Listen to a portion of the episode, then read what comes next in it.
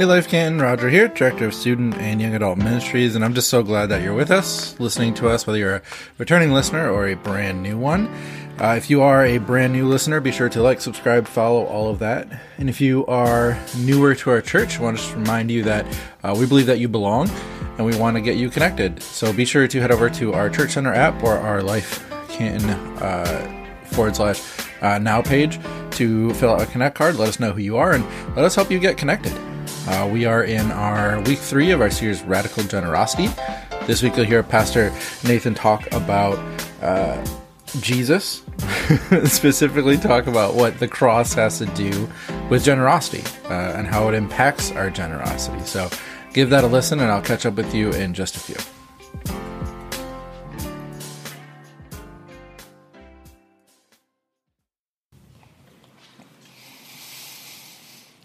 I'm so glad you're here.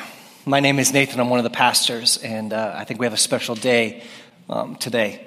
Uh, one that I hope births inside of you gratitude and joy and love for Jesus.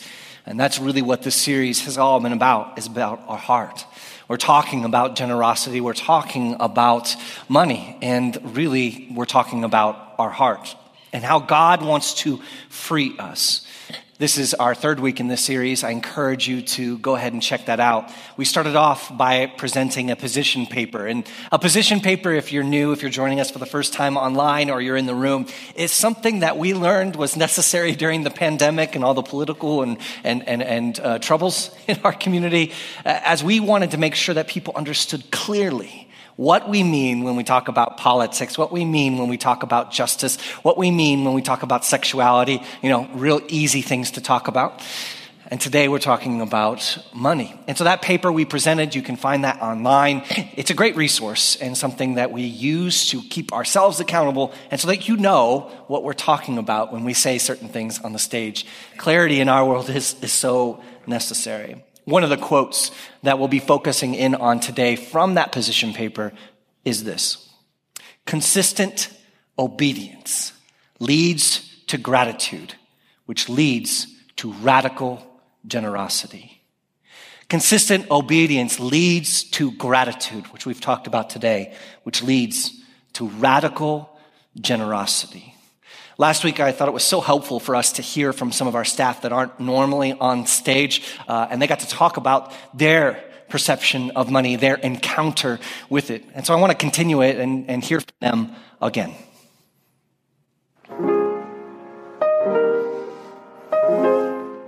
Yeah, I would say from scarcity to abundance. Not enough to there's enough, there's more than enough. And if we can be wise with it and learn how to um, let God walk with us through, you know, learning how to navigate not just the nuts and bolts of giving, but um, the mindset towards giving. God provides. So I'm always going to have. And I'm always going to have what I need because He's the one that gives it. And I'm confident that He's going to give it. And it comes. So, again, guarded about giving and the weight is on my shoulders to carry. And so God had to kind of release me from carrying that weight, if I if I put that right, um, and just took me on a journey of allowing Him to provide for me when I thought the weight was on my shoulders. So He shifted my life. He shifted things so that I was. Um, um, I couldn't work the hours that I was before, which meant that we had to live on less. And oh my gosh what am i going to do? Panic goes over my mind as a single mom yet god provided. And frankly i felt like we were more at peace. Like giving in the church giving to god is not about receiving something in return. And so when you're just giving out of that heart posture of generosity i think the hard part is watching the money go away and not expecting anything in return right it's not about a transaction, and a lot of times money is related to transactions, but giving to God is not about a transaction. It's not, oh, I give so that God blesses me in return.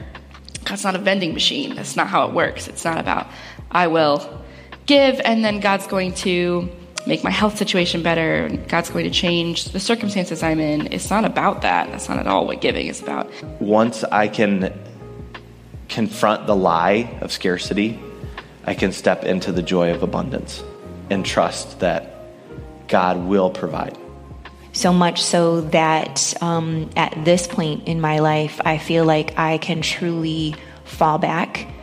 And I have, um, dare I say, a husbandly owner who is my provider and who provides very well for me and the kids. So I don't see my money as mine anymore, nor is it my responsibility to work super hard and make sure I make ends meet.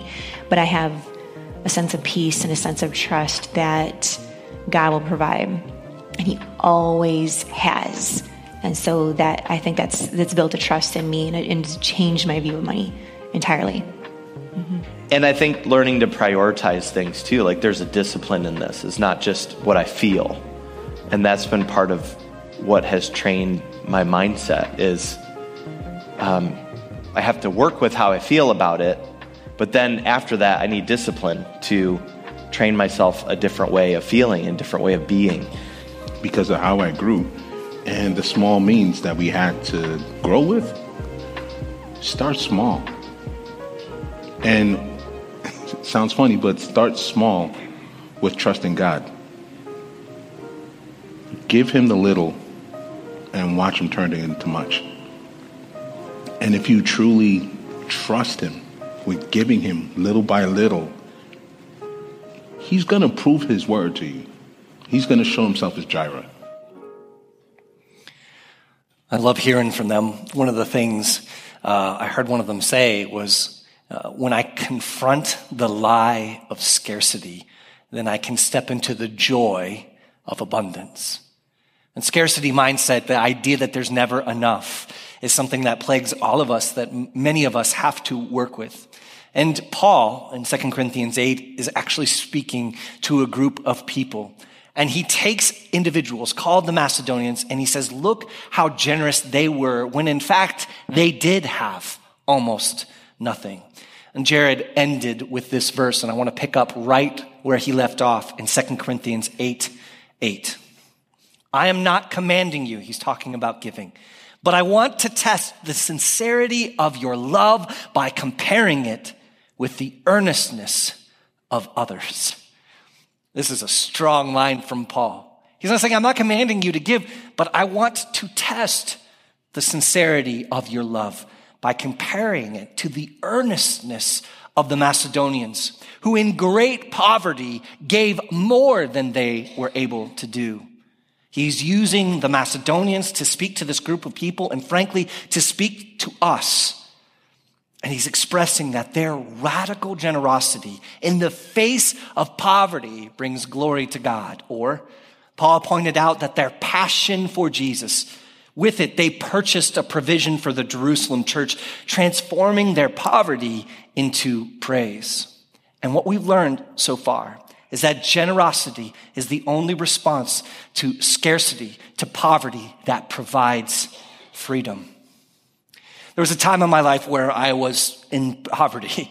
Um, I, I, had the amazing opportunity to go to college, but had no funds, no loans were available to me. It's a long story, but essentially, I had to work my way through college.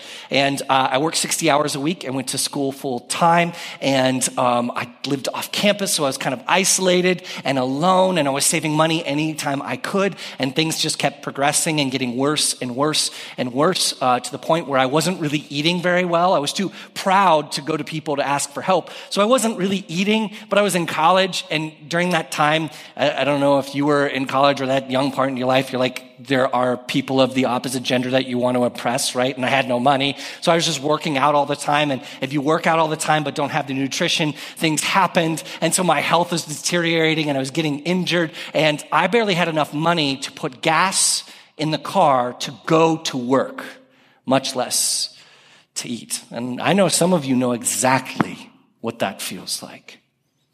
And if you've heard my story um, at this point, it's probably the worst year of my life. And I was depressed. I was having problems and I had this vibrant relationship with Jesus. But during this season, it was like he was gone. Like I couldn't feel him. So I'd go to church and walk through the motions. and I'd raise my hands, kind of like that song we just sang, and I'd praise God though I felt nothing. I praised him even just out of obedience. And it produced really good things inside of me. But I wasn't giving. I didn't have enough. In fact, I did give once in a while, but it was when I was at a sermon, I heard a sermon or they talked about something that was inspiring or someone had less than me and I was like, you know what? I'm going to give. So out of an inspiration, out of this response moment, I gave. Now, I had what I needed basically and God provided and he was faithful, but I was absolutely anxious about money constantly. That waking up in the middle of the night and having a feeling of terror, like, wait a minute, when was that bill due? Was that bill due today or do I have a week or how long is the check going to take to get there? And, and can I get money into the bank before the check gets received by them so it's post dated at the right time so that it shows, you know what I'm talking about? Mm-hmm. I was giving to God, but I wasn't free. I was in scarcity so much. And Paul is going to build on this concept. And he's not going to just talk about those who give within poverty, but he's going to talk about those who should give when they have abundance. And 2 Corinthians 8 9 is going to be the main verse we're going to be in today. And it says this For you know the grace of our Lord Jesus Christ, that though he was rich, yet for your sake he became poor, so that you, through his poverty, might become rich. Know the grace. Today, I need to remind you of the grace of Jesus Christ. Today, and especially weeks like I've had this week, I need to be reminded of the grace of Jesus Christ. That He loved us, that He cared for us, that He died for us so that we might have life. You need to be reminded of this daily and especially today. It is the very core of who we are as people. The death and resurrection of Jesus Christ and the abundant life that it gave us is the core of who we are. If this is just a religion about doing moral things and being good people, forget it. I've wasted my life if that's what this is. But it's about grace and eternity and salvation and joy. It is supreme, a supreme grace know this grace. Christ was a supreme example of generosity. He gave his life so that you may live. Anyone excited about that? Yeah. It should produce something inside of us. He has now, Paul, very artfully said, Hey, I'm going to compare the Macedonians to what you're doing. They have no, they have nothing and they gave. And now I'm going to set up Jesus as someone who gave everything when he had everything. One scholar said, if the sacrificial giving of the Macedonians did not stimulate emulation, meaning if the sacrificial giving of the Macedonians didn't cause them to do anything, then Paul said the example of Christ's selflessness certainly would. So Paul is very intentionally getting at our heartstrings and saying, okay, so you don't have, you don't think you have enough? Well, the Macedonians gave everything. Okay, so you have enough? Well, Christ gave it all. And he is setting us in between those two experiences. Second Corinthians 8, 9 continues and he talks about he became poor. He became poor. Jesus, who? He became poor so that through his poverty you might become rich. Wait a minute, wait a minute. Yet for your sake he became poor. Is this referring to the fact that Jesus died for us? No, it's not. It's actually referring to something else. You see, the amazingness of what we have experienced is that God became man. Did you know that Jesus did not only give up his life for us, but his form? That he was the limitless God. He was spirit. He still was God and fully man, but he chose to be in this form. Jesus was rich in power and spiritual blessings. He was omnipresent and omniscient. He was all of those things, and yet he became limited like us. Philippians 2, 6 through 8 says it this way. Who, being in the very nature God, did not consider equality with God something to be used to his own advantage. Rather, he made himself, what does that word say? nothing by taking the very nature of a servant. How? By being made in human likeness.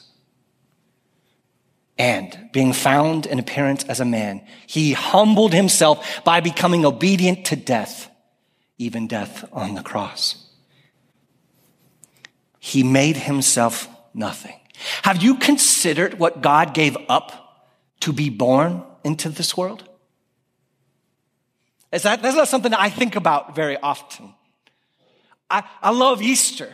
I love Easter because Easter about that's the death and that's the resurrection. That's my life. And often with Christmas, I'm like, yay, baby, cool. This is exciting. I love it. Let's give gifts. But what if the greatest sacrifice Jesus ever gave was giving up his form to become human? What if that was the biggest thing he ever did? What was that? What if that was the most abundant generosity Jesus ever gave? He emptied himself chose to become like his creation. I don't think we can understand this. We're human, so our brains can't understand the vastness of God and his fullness and what it would take to give that up. I don't think we can. I don't know if we ever will. Maybe we'll explore that for the rest of our days with Jesus. But I thought of it like this. It's like the master composer of a symphony with hundreds of instruments and hundreds of parts, massive and a choir and all of that. It's like he became, he made all of this, but he became not just a single note played by one instrument, but just the ink on a page, a quarter note in the symphony. That's not even close to the scale of what he gave up. It's like the painter becoming the paint on a single stroke on the masterpiece of creation. He was the Word of God, and creation was made through him. And he became forever a man. He was supreme and supremely radical in his generosity. No name like him, and yet he became a created thing.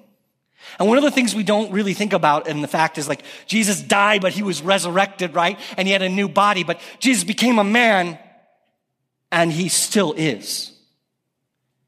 He was glorified. He had received a new body, but he ascended to heaven. This is something he gave up for what seems like forever. This is abundant riches that he gave for you. Why? So that you in your poverty could become rich.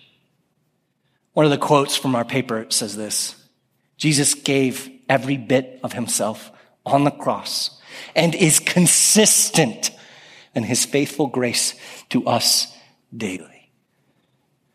Every day, his grace and mercy are new. Let's return to 2 Corinthians 8 9. For you know the grace of our Lord Jesus Christ, that though he was rich, yet for your sake he became poor, so that through his poverty you might become rich. He gave everything so that you would receive abundant, supreme grace.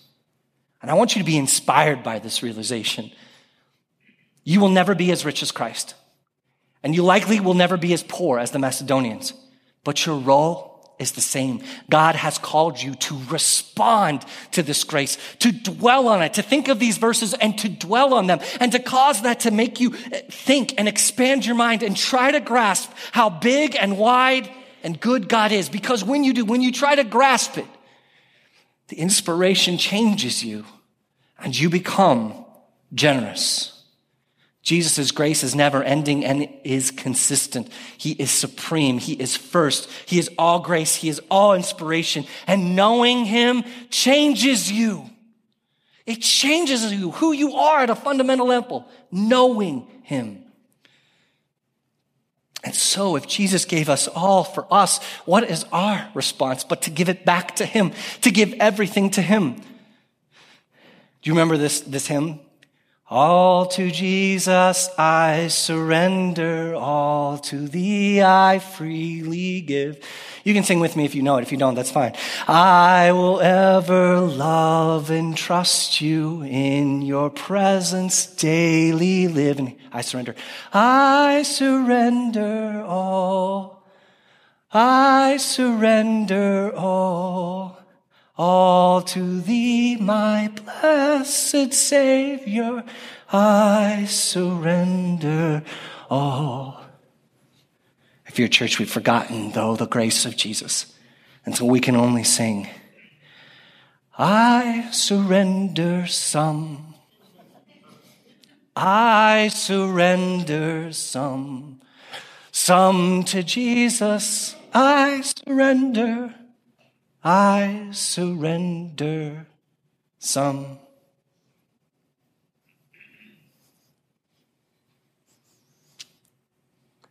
Second Corinthians 8, 8 through 9. I'm not commanding you, but I want to test the sincerity of your love by comparing it with the earnestness of others.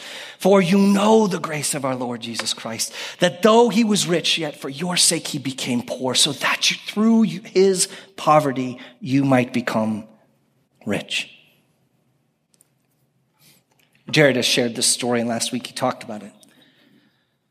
About how I called him to greater accountability.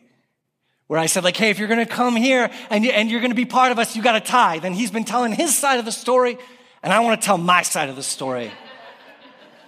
he keeps saying it all the time, and I'm just sitting there having to listen to him talk to me. Right? But it's interesting, until he shared that story, I, I, I, didn't really understand what was going on in him. Because from my perspective, I was sharing with him about the vision of what's happening. And I said, listen, you're going to be a partner. And what it means to be a partner is that you do all of these six code commitments. And one of them means that you're going to tithe. I walked through every single one. And when we got to whatever it takes, wherever it takes us, I shared it with him. And in this moment, as he describes it, this is a moment that he changed him. But for me, I didn't see anything happen on his face whatsoever. There was no pushback. There was no conversation. We were done and it was good. Like, okay, we have understanding. But that little moment of accountability changed him. And the Holy Spirit, I think, is the one who's doing the work. That only a desire for the sake of the mission of what we were doing here would cause him to be obedient to the rules of this house. And he chose it. I don't know what happened in those conversations. I can only take from what he said. But on my perspective, he showed up and started running. But to know what God had to do in Jared and Danny's life, they chose to lead their hearts to where they weren't. That is the power of obedience. The resulting difficult choice to reorder their life around the tithe created a change that bore so much fruit. One of our lines, which by the way, Jared wrote with me, that we wrote this together, says, when we engage in this heart leading discipline, we begin to reclaim the truth that all of our money and possessions are, in fact, God's. His testimony. Do you understand it's a testimony? It's a story of the power of Jesus Christ to make old things new. It's healing. He received healing in his mind and freedom. Listen, here's what I want you to know. What I have learned over and over and over again. No matter how much money you make, how much more that you have, it will not stop the anxiety. I can guarantee it. It will always not be enough. Rockefeller, one of the richest people in all of human history, when he was asked, How much more do you need to make? Do you know what he said? He smirked and said, A little bit more. This heart leading discipline that transformed so many people's lives is called the tithe. And the tithe is 10% of everything you make or receive. That's interesting. I talk to people about this. This, the idea of a, the tithe, or taking it out from the very beginning, is something that another organization has figured out and has owned and does so well with it. The government. They take your money before you even know you have it. Yeah? And so, so much of us will go, well, whatever I get back from after the government takes and after all these things take then I'll tithe off of that. And you're like, no, it's off the top. It's off the beginning. Do you want to give God what you have left over or what you have first? The tithe is so important. Jesus' grace was supreme and he gave everything. He asked us to give back to him for our good. Do you understand that? For our good, for freedom, for joy. I'm not even talking about the mission of what God has laid on this church right now. It's part of it. It's huge. But right now, I'm just talking about your heart. Only your heart. During our sermon review, where we preached this on Wednesday, one of our staff said, what if Jesus only gave 10% of his salvation he could have given to us? And I was like, oh, uh, that hurt. I don't like that. That hurts. What if he hadn't given everything? It's a good question to ask. But here's my main point that I want you to hear from me today. And know that this is out of a heart and experience and through the Holy Spirit and His Word. The one thing I want you to know is that the discipline of the tithe results in freedom. In fact, the tithe or 10% of everything you make is the training wheels to freedom. It steadies you. It helps you get in the place where you need to be so that you can be free. It's the beginning, not the end. It's the beginning of the race, not the finish line. And on that journey, there is joy and there is power and there is settled assurance and a feeling of trust in God. I learned to do this early. I didn't just give when I was inspired. Eventually, I learned to get into the discipline of the tithe. And Jenna and I got married and we worked our way. And here's what I said. We always stretched ourselves beyond what we were ready to do. We kept doing it both when we were poor and in so much debt. And it was just bad. But you know what? We learned the discipline of the tithe. And when we did that, and in that moment is when freedom entered our hearts. And I will never trade that freedom for anything this world may offer because it is healing. Obedience is doing something even though you don't know what is good for you. And for us, we understand. Students, you get this. Like sometimes people tell you you gotta do things and you're like, you have no idea why that's good for you. You're like, but you have to trust them whether you want to or not. Sometimes you have to trust that people know what is good for you.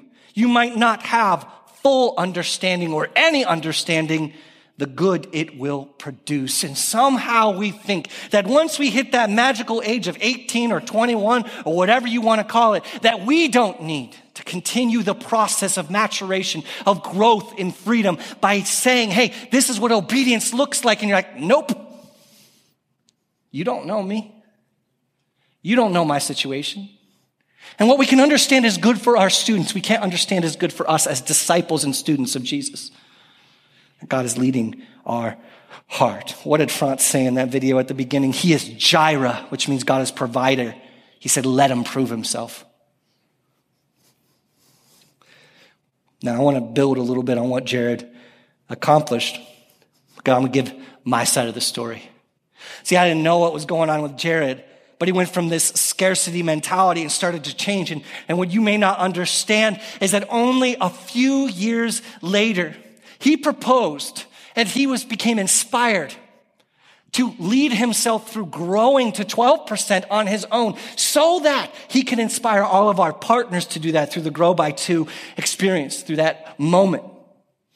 That was his inspiration. Do you understand the significance of the tra- transformation? He reclaimed his identity in Jesus, experienced freedom, and said, I want everyone to experience this same transformation that I had, this same freedom. Do you understand what I felt? And now I feel like this. I want to give it away.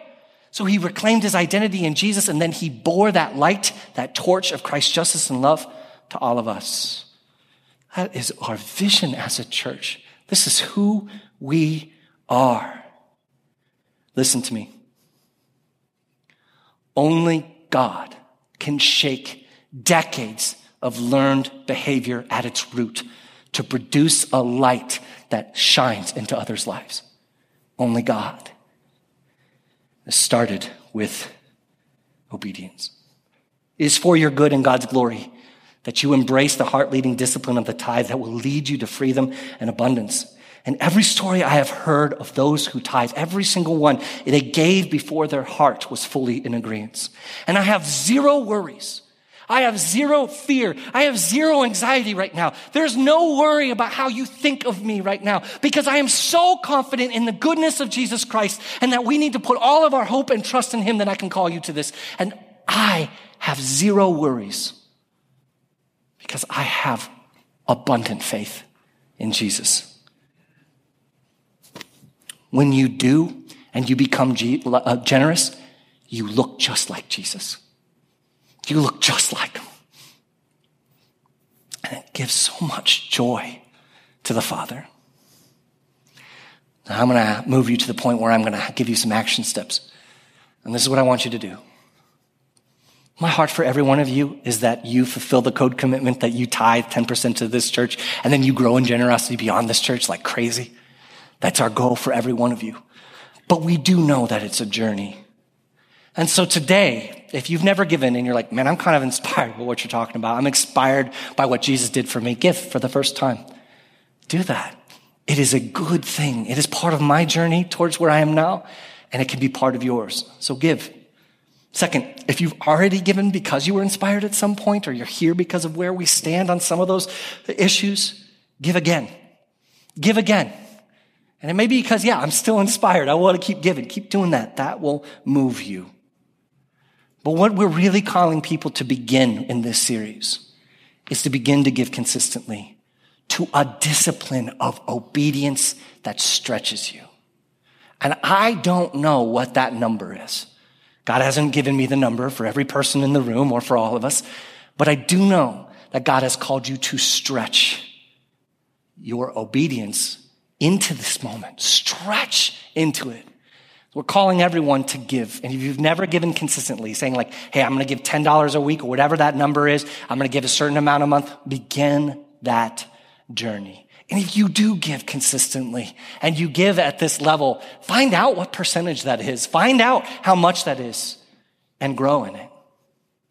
For those of our partners who have chosen to do this and have even increased to 12%, thank you. In fact, thank every single one of you. And the only thing I'll say about this is that this, this is about your heart. But the effect of what you do goes beyond your heart and it transforms our community. So I'm calling each of you to take care of this house, take care of us as people by being invested. I want to end with some scripture. And then I'm going to pray for those who need to follow Jesus with their whole heart today. I encourage you to choose now what you will do. The word became flesh and dwelt among us and we have seen his glory full of grace and truth. For his grace has appeared bringing salvation for all people. This is not your doing. It is a gift of God. And we have seen his glory, glory as of the only son of the father, full of grace and truth. But he gives more grace. God is able to make all grace abound in you so that you have sufficiently in all things at all times, so that you would abound in every good work. As each has received a gift, use it to serve one another as good stewards of God's grace. God opposes the proud, but gives grace to the humble. So grow in the grace and knowledge of our Lord and Savior Jesus Christ. To him be the glory both now and to the day of eternity. Amen. Christ's supreme grace to us must now abound in heart leading generosity. Will you stand with me? As we pray, I'm going to give people an invitation to follow Jesus, to follow this grace. And you've actually seen the cost on the other side but the cost is for your freedom. And the same way that the cost at the beginning to experience the joy of salvation is to let your life go and to follow Jesus. And I believe that there are people online and in this room who need to reclaim that in themselves. Maybe you followed Jesus before and you need to reclaim it, but maybe you need to follow him for the very first time. I want to invite you to pray with me. And close your eyes. Maybe open up your hands. This is a prayer for all of us, for those who need to follow him, but need to be reminded of the grace so that we would respond and look like Jesus in our generosity.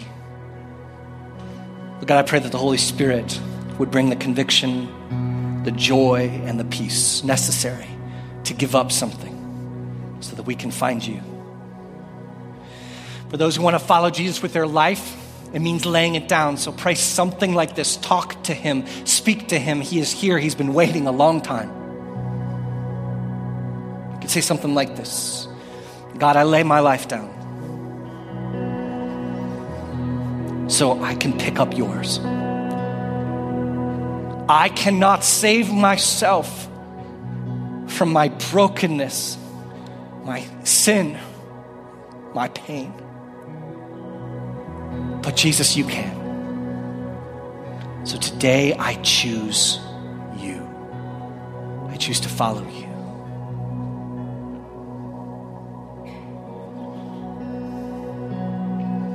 Take my life and lead me forward.